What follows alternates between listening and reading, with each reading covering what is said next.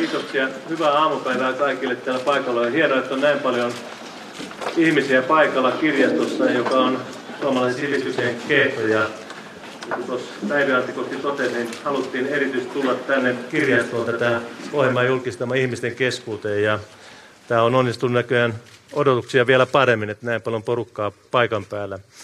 Niin, arvoisa yleisö,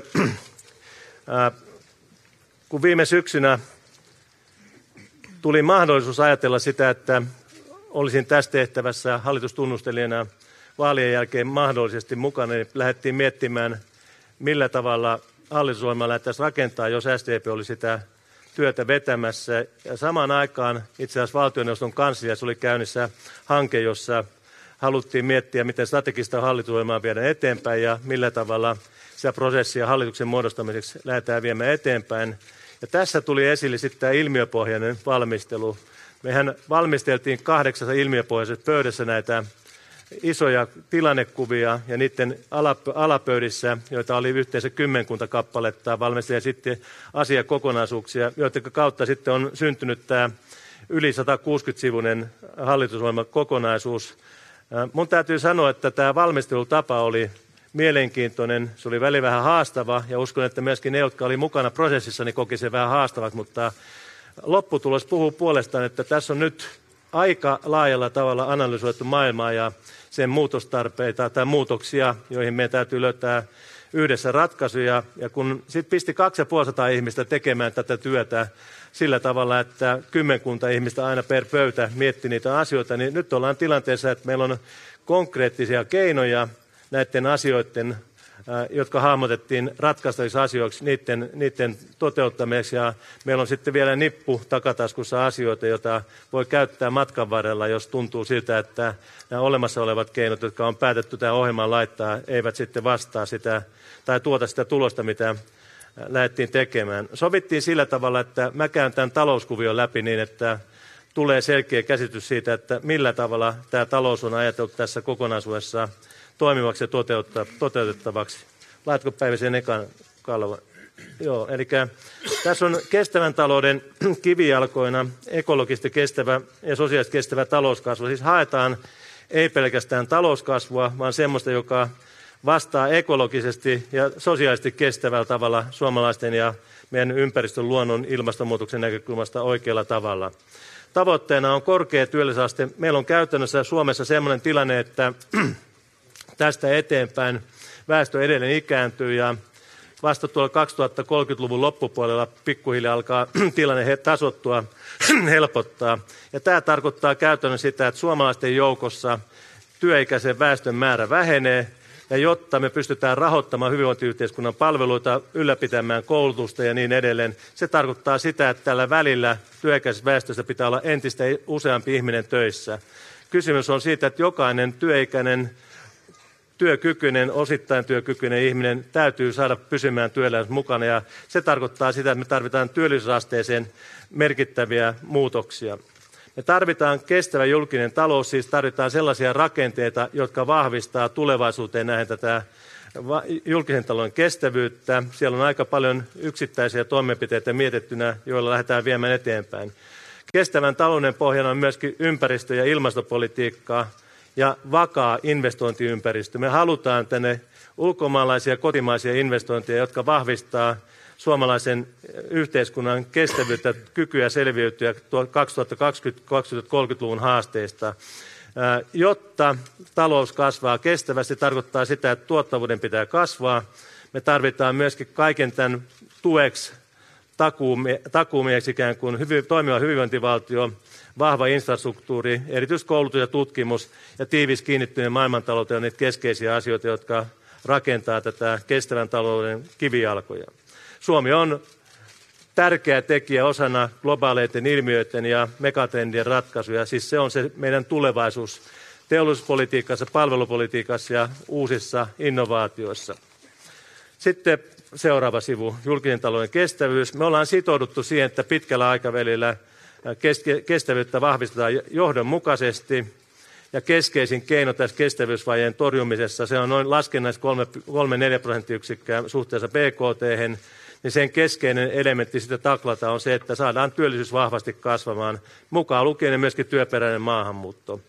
Me tarvitaan myös julkisen talouden tai julkisen palvelutuotannon tuottavuuden, vaikuttavuuden parantamista. Meillä on sote-ratkaisu olemassa tässä kokonaisuudessa mukana. Me tarvitaan organisatorisia muutoksia valtiohallintoon. Niitä pohditaan muun muassa komiteassa, kun puhutaan aluehallinnon kehittämisestä. Me tarvitaan teknologian hyödyntämistä julkisessa toiminnassa merkittävästi nykyistä enemmän. Yksi iso asia on tämä ICT-ratkaisu sosiaali- ja terveyspalveluiden ympärillä. Tietojen hallintaa, ennaltaehkäisy ja, ja tämmöinen kuntoutus ovat aivan keskeisiä suomalaisten terveysmenojen hillitsijöitä, hallitsijoita tulevaisuudessa. Sinne tullaan merkittävästi satsaamaan näistä meidän, meidän tavoitteissa. Ja sitten on tämä vuoden 2017 eläkeuudistuksen toimeenpano, jolla tavoitellaan sitä, että entistä terveempänä, entistä pitempään ihmiset voisivat työkykyisenä työelämässä pysyä ja halua, haluta pysyä työelämässä. Nämä meno- ja veropäätökset on keskenään suhteessa, eli meidän tavoitteena on se, että julkinen talous normaalin kansainvälisen talouden tilanteessa on tasapainossa vuonna 2023 ja että julkisen velan suhde bruttokansantuotteeseen lähtee alenemaan. Nämä on normaalin kansantalouden tai normaalin suhdannekehityksen oloissa täysin mahdollisia tavoitteita. Sitten mennään eteenpäin. Niin kuin sanoin, että työllisyys ja työmarkkinat on aivan keskeisessä elementissä tässä meidän, meidän tuota, niin, hallitusohjelmassa. Se on 1,9 miljardin euron edestä julkisen talouden tasapainoa hoitava asia. Meidän tavoitteena on se, että päästään 75 prosentin työllisyysasteeseen 15-64-vuotiaiden ikäryhmässä vuonna 2023. Tämä on haastava tavoite.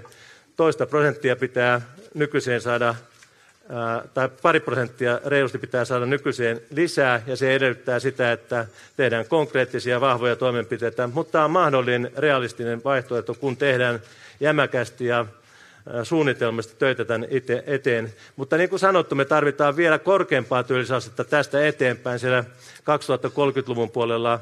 Me tarvitaan lähes tai yli 80 prosentin työllisyysastetta siellä pitkälle tästä eteenpäin toistakymmentä vuotta eteenpäin, jotta hyvinvointivaltion rahoituspohja säilyy. Me tarvitaan, jotta tämä voi toteuttaa, toimivaa työmarkkinoita, aktiivista työllisyyspolitiikkaa, erityisesti vaikeasti työllistyvien ihmisten osalta. Pistä vaan seuraava kauppa.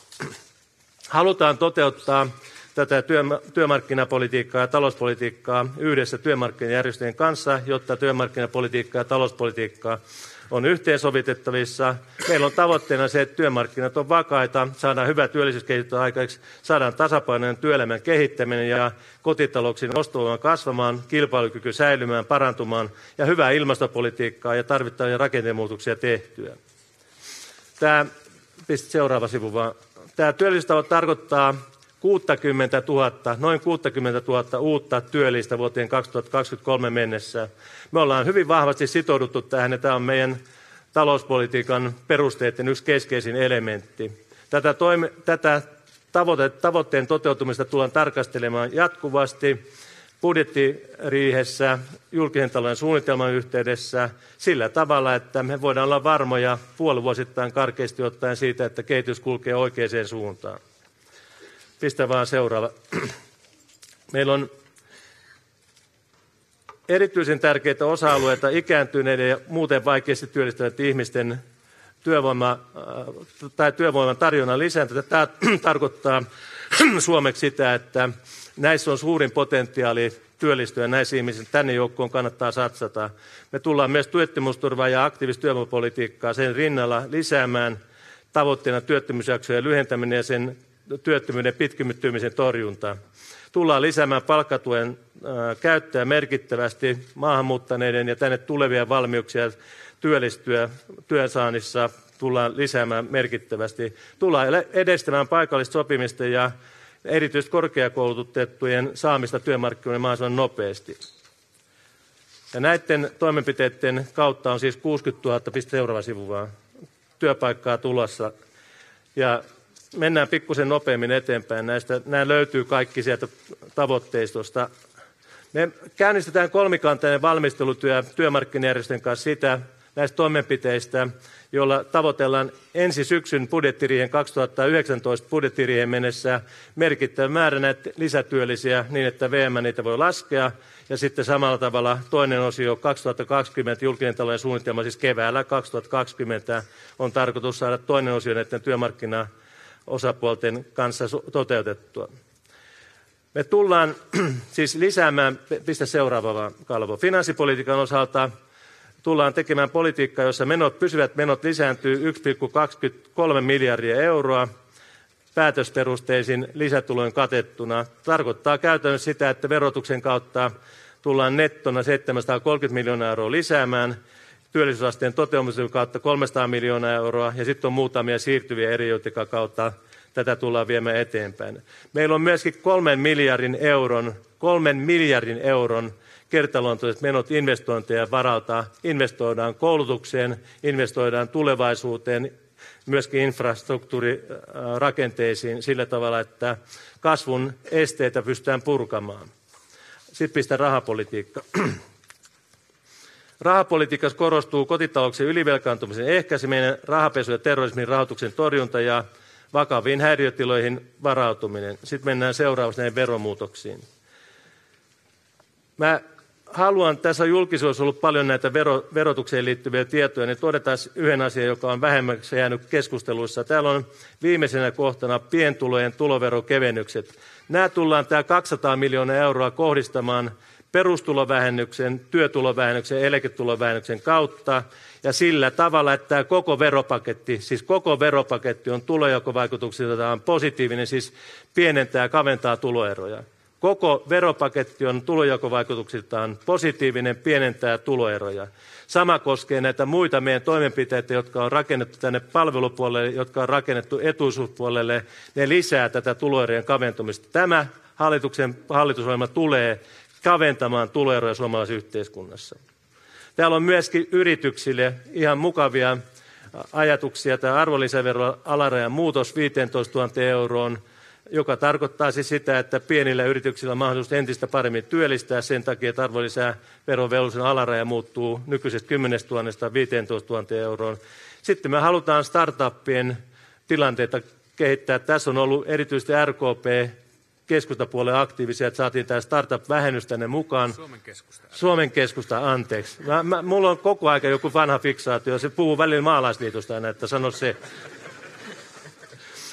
niin, Juha ja Anna, Anna-Maja on erityisesti nostanut esille tätä startup-yritysten henkilöstöantia. Tällä helpotetaan näiden pienten aloittavien yritysten rekrytointia ja palkitsemista henkilöstön osalta. Tämä on merkittävä uudistus näiden yritysten näkökulmasta.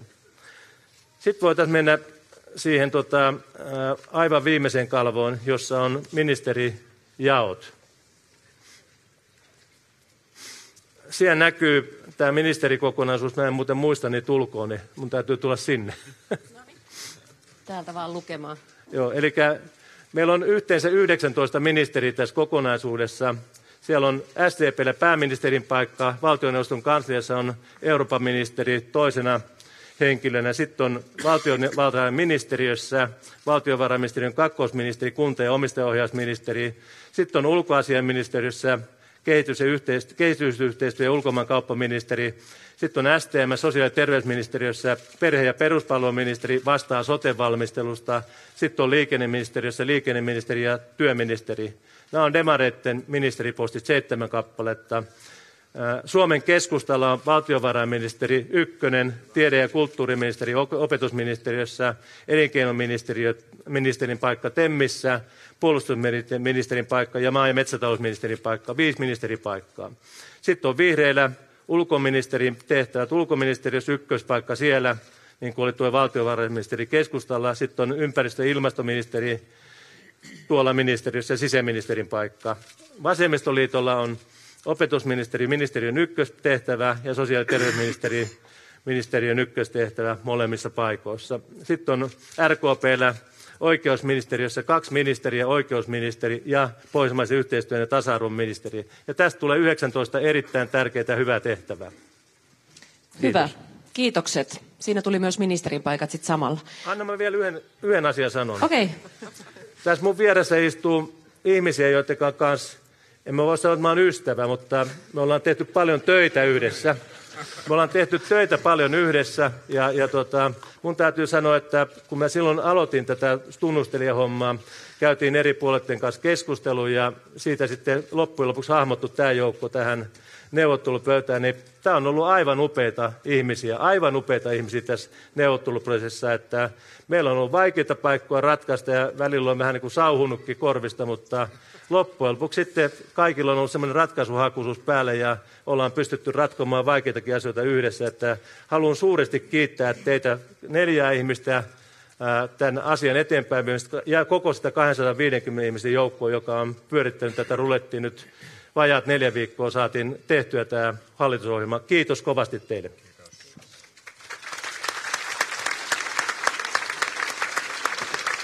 Hienoa, siinä meni hyvä palaute perille.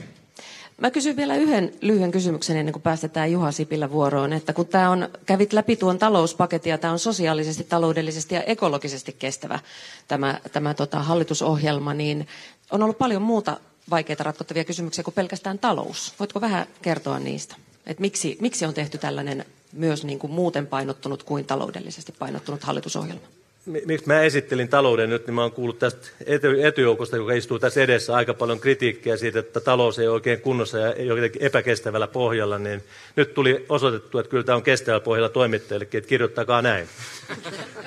tuota, me lähdettiin liikkeelle tästä ilmiöpohjaisuudesta. Se oli älyttömän tärkeä ratkaisu sen takia, että nyt päästiin hahmottamaan talouden lisäksi muita älyttömän tärkeitä, ihmisten kannalta tärkeitä asioita. Ja se on nyt toteutunut tässä ohjelmassa. Me pystyttiin ilmastonmuutoksen torjuntaan, ilmastolämpenemisen torjuntaan vastaamaan sillä tavalla, että se on sosiaalisesti oikeudenmukaista tavallisten suomalaisten kannalta oikeudenmukaista, eikä tule rankaisemaan ketään, vaan me nähdään, että siinä on isoja mahdollisuuksia tulevaisuuteen, isoja mahdollisuuksia, joilla voidaan vahvistaa meidän taloutta, talouskehitystä kestävällä tavalla. Me haluttiin ratkaista eriarvoistumiskehitystä suomalaisessa yhteiskunnassa ja ne ratkaisut löytyy tästä paperista. Ne tulee toteutumaan vuosien mittaan. Mitään ei niin kuin kerralla saada kuntoon, mutta suunta on nyt oikea. Suunta on sellainen, jossa eriarvoisuutta torjutaan, ilmaston lämpenemistä torjutaan, jossa huolehditaan siitä, että suomalainen yhteiskunta on kestävä 2030-2040-luvulla tästä eteenpäin pitkälle. Kiitoksia. Ja nyt annetaan vuoro Juha Sipilälle. Ole hyvä. Kiitoksia. Hyvä, hyvä yleisö. Mäkin haluan ensin kiittää tuota, äh, kollegoita tästä Kiitos Antti-prosessin vetämisestä. Li, anna ja Pekka, kiitoksia siitä, että me, me löydettiin siellä semmoinen ratkaisuhakunen henki.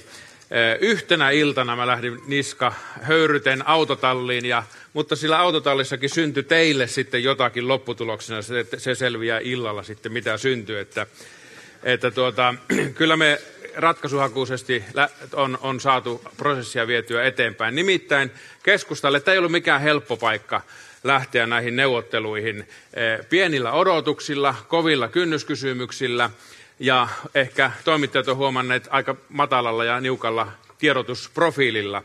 Mutta lopputulos yllätti minut. Ohjelma on erittäin hyvä suomalaisille ja se vastaa myöskin erittäin hyvin keskustan tavoitteita.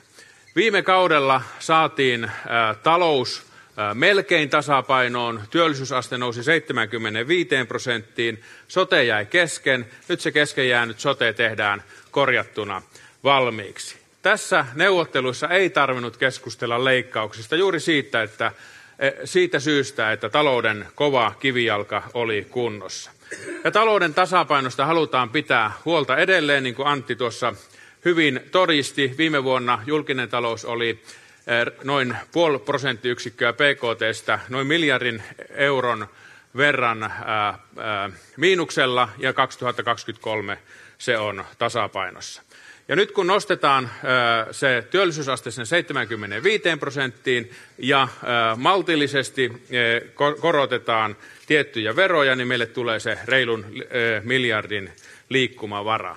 Jos mä tätä liikkumavaraa ensin kuvaan keskustan näkökulmasta, niin meille on äärettömän tärkeää, että tässä ohjelmassa on nyt lapsiperheet, erityisesti pienituloiset lapsiperheet, erityisesti muistettu. Tehdään perhevapaa-uudistus, mutta tehdään se perheiden ja lasten näkökulmasta. Pieniä eläkkeitä pystytään nyt korottamaan koulutukseen, tuotekehitykseen, tutkimukseen, satsaamaan nuorten syrjäytymisen ongelmaan ollaan löydetty ratkaisuja. Ilmastonmuutosta lähdetään torjumaan järkivihreillä keinoilla.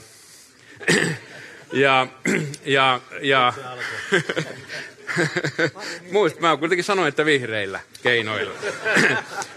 Maatalouden kannattavuutta pystytään parantamaan ja, ja metsätalouden asiat saatiin myöskin sovittua.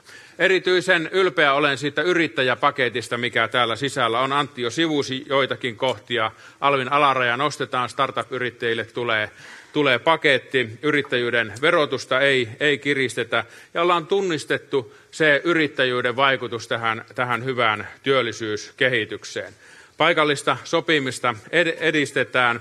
Ja ennen kaikkea olen tyytyväinen siitä, että me pystyttiin löytämään vielä sieltä valtion taseesta – liikkumavaraa, valtion omaisuudesta liikkumavaraa sillä tavalla, että koko Suomeen saadaan nyt merkittävä investointipaketti, jolla, jolla saadaan ää, ää, asioita niin liikenteen puolella, infran puolella, kuin sitten koulutuksen, tutki, tuotekehityksen, tutkimuksen puolella. Meillä on paljon kokeiluja myöskin täällä, täällä ohjelman sisällä.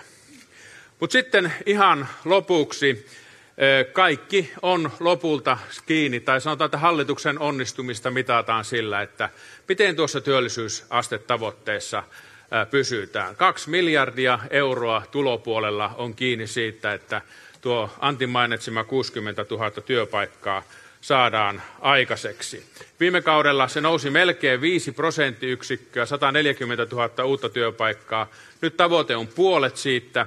Ja täällä on nyt aika paljon tehdään sitten yhteistyössä työmarkkinajärjestöjen kanssa kolmikannassa. Nyt meillä on tämmöinen tulosvastuullinen kolmikanta, ja mä kyllä haastan nyt sitten kaikkia osapuolia siihen, että tehdään kunnolla töitä sen eteen ja näytetään, että se onnistuu myöskin näin. Se on nyt teistä, teistä kiinni ja meistä kaikista kiinni, ja mä tulen sieltä eduskunnan takapenkistä hyvin tarkasti seuraan työllisyyslukuja. Kiitoksia. Kiitoksia Juha Sipilä. Kiitos. Mä kysyn sinultakin yhden kysymyksen vielä. Sanoit monia asioita, mihin olit erityisen tyytyväinen tässä, mutta onko vielä joku sellainen asia, vaikka sellainen, mitä ajattelit siellä, kun menit sinne autotalliin? Mikä oli se hyvä ajatus, joka sai tulemaan ulos sieltä autotallista? Mihin olet tyytyväinen? Kyllä se kokonaisuus, että, että tämä porukka on selvästi nyt niin kuin koko Suomen asialla. Me ollaan, me ollaan saatu sellaisia asioita, jotka vaikuttaa koko Suomen elinvoimaisena pitämiseen. Ja nostaisin sitten toisena asiana kyllä lapsiperheet, jotka, jotka on ollut selvästi niin kuin kaikkien sydämen päällä ja ollaan saatu semmoisia toimia tuonne ohjelmaan, että, että lapsiperheet voivat jatkossa paremmin. Hyvä, kiitokset. Ja sitten vihreiden puheenjohtaja Pekka Haavisto, ole hyvä. Joo, kiitos ja hyvää aamupäivää minunkin puolestani. Ja niin kuin Juha tässä totesi, vihreys on aina järkevää.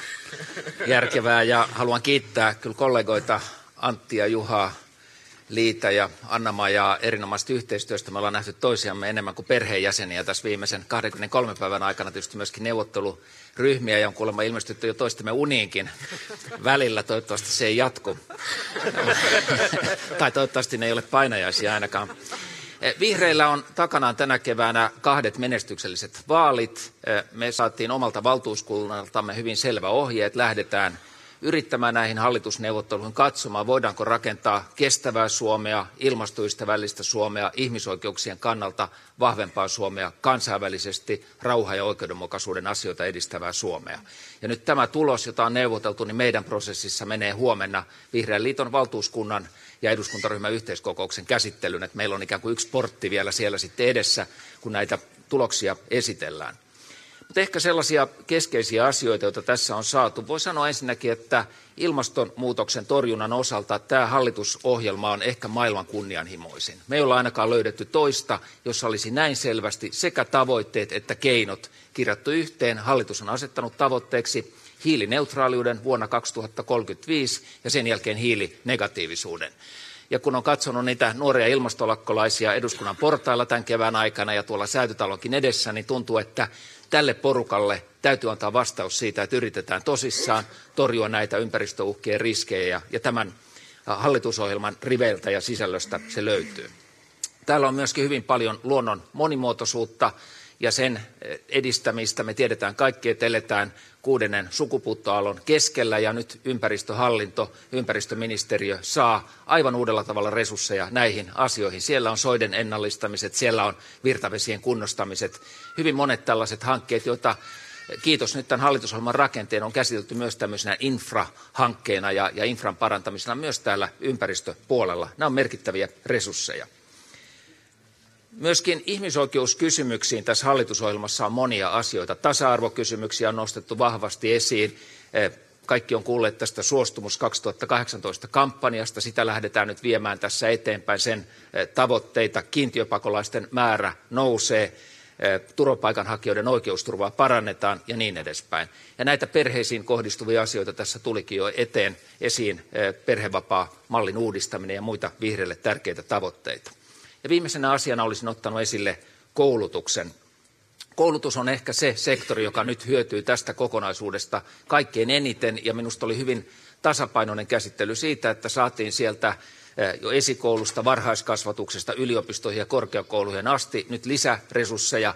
Se liittyy myöskin tämmöiseen eh, sukupolvien väliseen oikeudenmukaisuuteen, että nyt satsataan nuoriin, uskotaan Suomeen, aletaan luoda niitä työpaikkoja myöskin nuorille ja, ja uskotaan Suomeen, joka on sivistynyt, osaava, hyvin koulutettu Suomi. Eli usko, uskotaan, että näin syntyy kokoaan suurempi Suomi. Kiitos. Kiitoksia. Nyt kun tuon koulutuksen tuossa nostit viimeisenä. Kiitos vielä viimeisenä esille, niin kun ennen vaaleja puhuttiin todella paljon koulutuksesta, niin voitko vielä vähän tarkentaa, että mikä ihan konkreettisesti muuttuu? Mikä on se tärkein asia? No, tässä on monella tasolla peruskouluun lisää, lisää resursseja, mutta ehkä se kaikkein äh, symbolisesti tärkeintä on, on nyt, että subjektiivinen päivähoito-oikeus palaa varhaiskasvatukseen ja, ja esiopetukseen satsataan ihan uudella tavalla. Kiitokset. Ja toinen aste tulee maksuttomaksi, kyllä. Juuri näin. Hyvä. Ennen kuin siirrytään seuraavaan, jos ihmettelette, että mitä nämä on nämä, nämä tota, tekstit, mitä täällä pyörii näillä skriineillä, niin nämä on poimittu hallituksen, hallitusohjelman johdannosta. Eli johdannon pääkohtia ja sitten tässä just on näitä tällaisia lupauksia kansalaisille politiikan uudistamisesta, joita hallitus tekee ja nämä löytyy sieltä, sieltä tota hallitusohjelman johdannosta kaikki. Hyvä. Me siirrytään Li Anderssonin, vasemmistoliiton puheenjohtaja. Ole hyvä. Joo, hyvää aamupäivää kaikille munkin puolesta. On myös ilo vasemmiston puolesta, vasemmistoliiton puolesta olla täällä esittelemässä tätä hallitusohjelmaa. Ja on myöskin ylpeä siitä kokonaisuudesta, mitä ollaan kolmen viikon ilmiömäisen puristuksen jälkeen saatu yhdessä rakennettua. Ja erityiskiitokset Antille, jonka hermot on kestänyt kaikkein parhaiten läpi tämän prosessin. Tämän hallitusohjelman johdannossa on yksi kohta, jossa todetaan, että me rakennamme Suomen, jossa yksikään nuori ei syrjäydy, jossa yhdenkään ikäihmisen ei tarvitse pelätä vanhenemista. Ja tämä on yksi tällainen kohta, missä mä erityisesti itse pidän tässä ohjelmassa, koska mun mielestä se kiteyttää sen ajattelun, jonka pohjalle tämä hallitusohjelma ja tämä politiikka, mitä nyt lähdetään tekemään, rakentuu. Aika paljon, varsinkin kun median analyysejä lukee, niin saa lukea tällaisista mahdottomista vaalilupauksista ja ihmisillä on niin kovia odotuksia, mutta mun mielestä ihmiset eivät odota mahdottomia politiikalta. Että kyllä Suomen kaltaisessa maassa niin meillä pitää olla mahdollisuus luottaa siihen, että me saamme apua silloin, kun me tarvitsemme sitä. Meillä pitää olla mahdollisuus luottaa siihen, että perusturva kantaa, kun ihminen syystä tai toisesta on sen tarpeessa. Meillä pitää olla mahdollisuus luottaa siihen, että koulutus lisää tasa-arvoa sekä mahdollisuus luottaa siihen, että päättäjät ovat ymmärtäneet ilmastokriisin vakavuuden ja ovat myöskin sitoutuneita ratkaisemaan sen sosiaalisesti oikeudenmukaisella tavalla. Ja mun mielestä tämä toteutuu hyvin tässä hallitusohjelmassa, mikä nyt ollaan rakennettu. Eli tässä monella tapaa kyse yhteiskunnan perusasioiden vahvistamisesta sosiaalisesti, ekologisesti ja taloudellisesti kestävällä tavalla.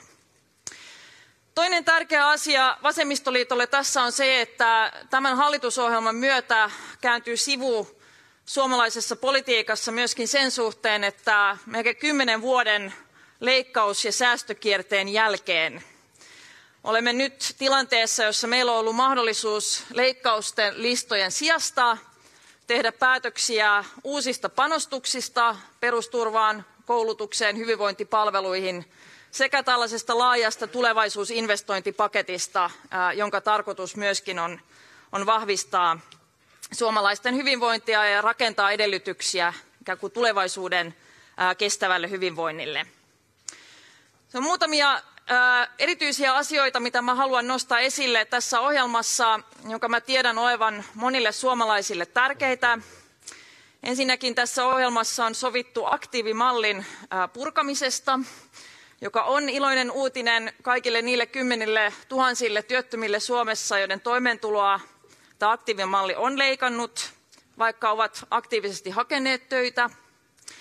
Tässä ohjelmassa on myöskin kirjaus siitä, että hoitajamitoitusta tiukennetaan ja kirjataan lakiin. Samanaikaisesti parannetaan kotihoidon resursseja, mikä on erittäin iloinen uutinen kaikille niille ikäihmisille, ikäihmisten omaisille ja vanhuspalveluiden ammattilaisille, jotka vaalien alla hyvin ponnekkaasti ja äänekkäästi ovat tuoneet esille vanhustenhuollon epäkohtia ja, ja myöskin peräänkuuluttanut lisää resursseja ja panostuksia sinne puolelle.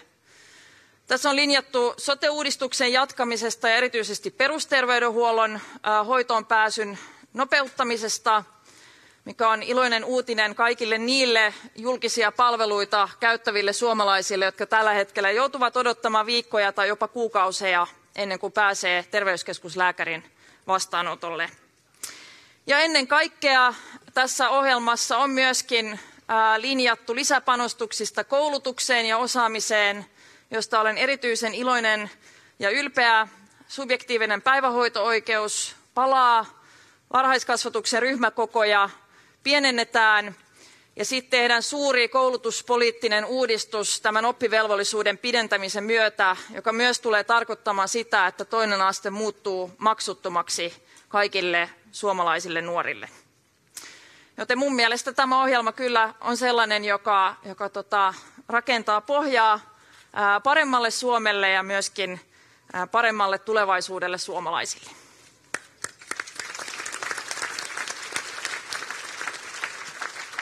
Kiitoksia Li Andersson. Mainitsit sote-uudistuksen, pakko kysyä nyt, kun nostit sen esille, että kun tämä jatkuu tämä sote-uudistus, niin millaiset edellytykset tämä hallitusohjelma antaa sen toteuttamiselle? No aina niin omasta puolesta mehän päästiin sopuun sote-uudistuksen peruslinjauksista jo aika aikaisessa vaiheessa. Minusta oli ilahduttavaa huomata, että oli aika niin kuin vahva yhteisymmärrys siitä, miten sitä prosessia nyt pitää viedä eteenpäin jossa siis lähdetään tästä maakuntapohjaisuudesta, mutta kuitenkin rakennetaan Suomen tulevaa sosiaali- ja terveydenhuollon järjestelmää julkisen palvelutuotannon pohjalta niin, että yksityinen sektori ja kolmas sektori sitten täydentää niin kuin kuuluukin. Ja sen lisäksi ohjelmassa on myöskin tehty linjauksia perusterveydenhuollon vahvistamisesta, eli mä ainakin itse luottavainen sen suhteen, että tältä pohjalta on mahdollista rakentaa sellainen järjestelmä, jossa nämä palveluketjut yhteensovitetaan, ihmisten pallottelu vähenee ja, ja ennen kaikkea niin saadaan, saadaan tämä perusterveydenhuollon hoitoon pääsy vahvistettua. Kiitos. Halusiko Antti Rinne tähän sanoa? Ihan loppuun sitten sanoa. Okei, okay, selvä juttu. Sitten me mennään ruotsalaisen kansanpuolueen Anna-Maja Henrikssonin. Ole hyvä. Kiitos ja oikein hyvää aamupäivää. God förmiddag allesammans. Verkligt trevligt att få vara här. Svenska folkpartiet är tillbaka i regeringen. On muutenkin ihanaa olla kirjastossa. Ajattelin tässä, että aika pitkä aika sitten, kun olin lapsi, niin pidin paljon Enid Blytonin viisikkokirjoista. Ja jotenkin on nyt nämä viimeiset viikot olleet sellaisia, että on palautunut mieleen se, että tässä on nyt viisikko, me olemme seikkailemassa ja yleensä viisikkokirjat aina loppuu onnellisesti. Ja sitten ne jatkuu seuraavilla haasteilla. Ja näin on myös käynyt nyt tänään näiden kolmen, melkein neljän viikon aikana. Me olemme istuneet yhdessä joka päivä aamusta iltaan. Olen itse ehtinyt käymään Pietarsaaressa kääntymässä. Kävin katsomassa, että sielläkin on tullut kesä ja tulin takaisin ja mieheni sai jäädä hoitamaan puutarhaa.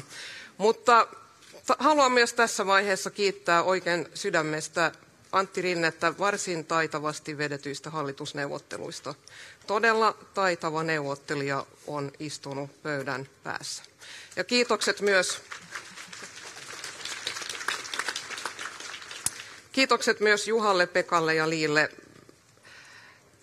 Tässä on nähty se, että kun tahtoa löytyy, niin löytyy myös se tie eteenpäin.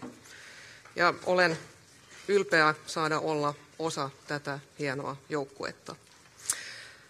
Meillä on nyt kasassa hallitusohjelma, joka myös sisältää monta RKPlle tärkeää tavoitetta. Me lähdemme siitä, että on aina pidettävä huolta vastuullisesta taloudesta ja meille äärimmäisen tärkeää on nyt se, että työllisyyteen panostetaan niin paljon, että päästään siihen 75 prosentin työllisyysasteeseen. Ja uskon siihen. Uskon siihen sen takia, että jos meidän naapurimaissa, Ruotsissa, Norjassa, Tanskassa pystytään tähän, niin miksi emme me Suomessa? Mä uskon siihen myös sen takia, nyt tämä hallitus näyttää, että panostetaan osaamiseen, panostetaan jokaisen lapseen, panostetaan tasa-arvoiseen koulutukseen ja annetaan myös yrittäjille mahdollisuudet kehittyä, kehittää yritystään, helpotetaan ensimmäisen, äh, ensimmäisen työntekijän palkkaamisen, kun on kyse pienyrittäjistä ja niin edelleen. Tässä tuli jo myös aikaisemmissa puheenvuorossa paljon esille, mitä tämä hallitusohjelma tältä osin sisältää. Meillä on tulossa todella isot panostukset koulutukseen, niin kuin Liitässä jo kertoi, ja myös muut. Subjektiivinen varhaiskasvatus palaa. Se on äärimmäisen tärkeä asia myös sen eteen, että me saadaan pidettyä huolta kaikista lapsista tässä maassa tasa-arvoisella tavalla.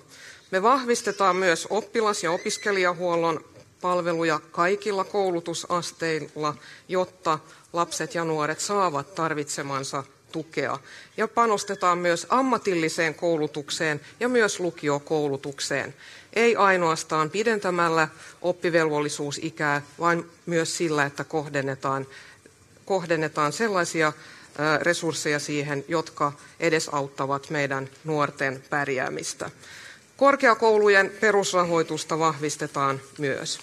Ja olen myös iloinen siitä, että meillä on vahvat kirjaukset myös ilmastopuolella, niin kuin tässä, tässä mikä se oli se Juhan sanonta, järkivihreä. Järkivihreä. Joo. Järkivihreässä ohjelmassa on, on paljon paljon järkeä ja, ja paljon sellaista, mitä hyödyttää meitä kaikkia Suomessa, Pohjoismaissa, myös EU-tasolla. Suomella on myös rooli EU-tasolla, kun on kyse ilmaston asioista.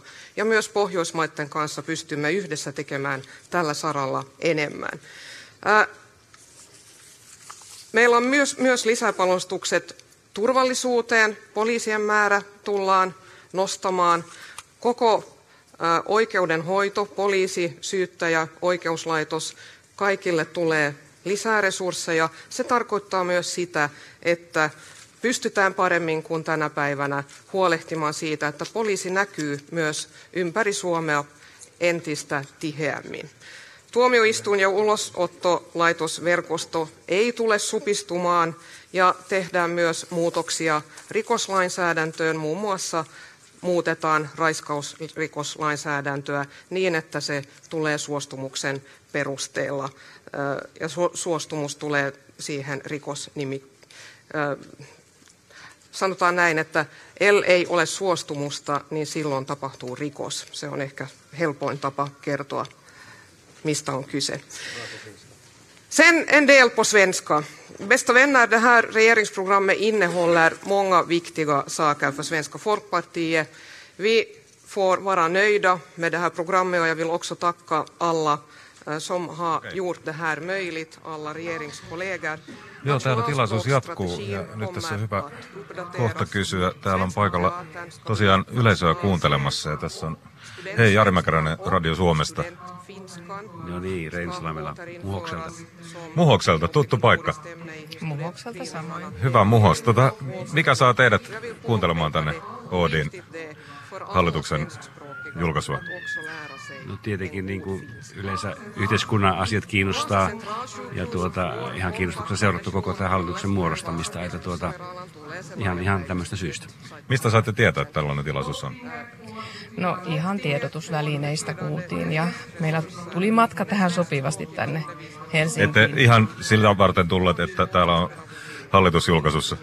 No ei ihan, että tuota, hoksattiin tuossa sitten eilettä, että Oodissa, Oodissa tänään on tämä tilaisuus. Ja tietenkin me sitten katsottiin paikallisina aikataulut ja tultiin tänne sitten ihan näin. No miltä kuulostaa nyt sitten ohjelma, mikä tässä seuraavaksi neljäksi vuodeksi Suomelle ollaan tekemässä? No tosi miellyttävältä sillä tavalla, että, että, että niin kuin nuo aiheet ja, ja, ja ajatukset on tärkeitä. Omasta mielestäni niin nimenomaan koulutuspuolella on tärkeitä, tärkeitä asioita tulossa, että toisen asteen vapautuminen niin kuin maksuttomaksi tuleminen, niin se on aika, aika suuri uudistus minun mielestä. Löysitkö sinä jotain muuta? No yhtäkkiä nyt muuta ei, mutta tämä koulutusasia, tämä on erittäin merkittävä tekijä tässä meidän yhteiskunnassa, että se tulee vaikuttamaan laajasti. Mikä on muuten Muhoksella koulujen tilanne tällä hetkellä? Eikö se ole kuitenkin vähän kasvualuetta Oulun vieressä? Kasvualuetta kyllä, ja kyllähän siellä satsataan koulurakennuksiin muun muassa. Mutta että meillä ei, ei kouluikäisiä tällä hetkellä itsellä ole, että ei ihan ole siellä, siellä ruohonjuuritasolla mukana. Niin, semmoista ihan henkilökohtaista. Ei ole. Kiitos teille ja mukavaa Helsingin reissua. Ja tosiaan täällä puheet jatkuvat. Tästä voisi pari juttua nostaa esille, mistä epäilisin, että saattaa vielä tulla sitten jää, lisäpuheita, kun tämä vajaa 200 sivua, joka on täällä jaossa ja totta kai varmaan parhaillaan valtioneuvoston nettisivulla myöskin, niin epäilen, että kun toimituksissa on vähän tarkemmin luettu, niin tämä kohta Suomi on hiilineutraali vuonna 2035 ja Suomi pyrkii maailman ensimmäiseksi fossiilivapaaksi hyvinvointiyhteiskunnaksi.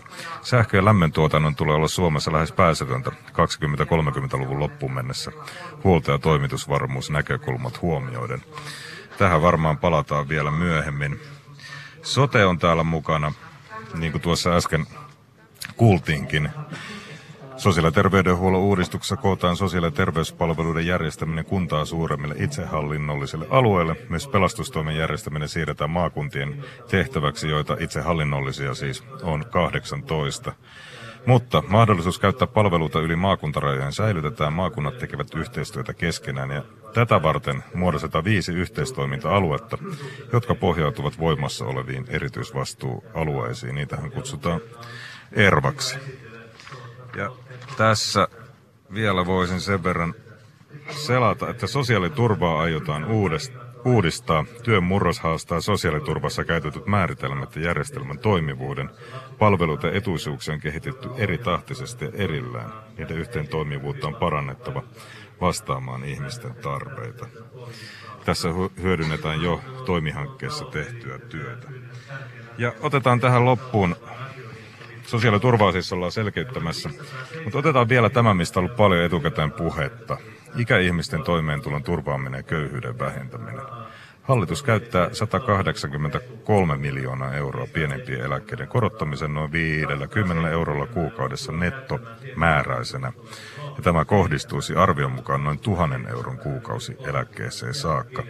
Toteutetaan kansaneläke- ja takuueläkejärjestelmien kautta ja käynnistetään kolmikantainen selvitys siitä, miten työeläkejärjestelmän sisällä voitaisiin parantaa pienimmillä työeläkkeillä olevien asemaa. Lapsiperheiden asemaa parannetaan, parannetaan vuorovanhemmuusperheiden asemaa asumistuessa ja muussa sosiaaliturvassa ja eriarvoisuutta edelleen vähennetään. Tässä nyt muutama nosto tästä parin sadan sivun ohjelmasta, joka parhaillaan luulisin on luettavissa myös sieltä valtioneuvoston sivulla ja Yle Uutisethan tulee tähän päivän mittaan tarttumaan. Tämmöisiä terveisiä Oodista.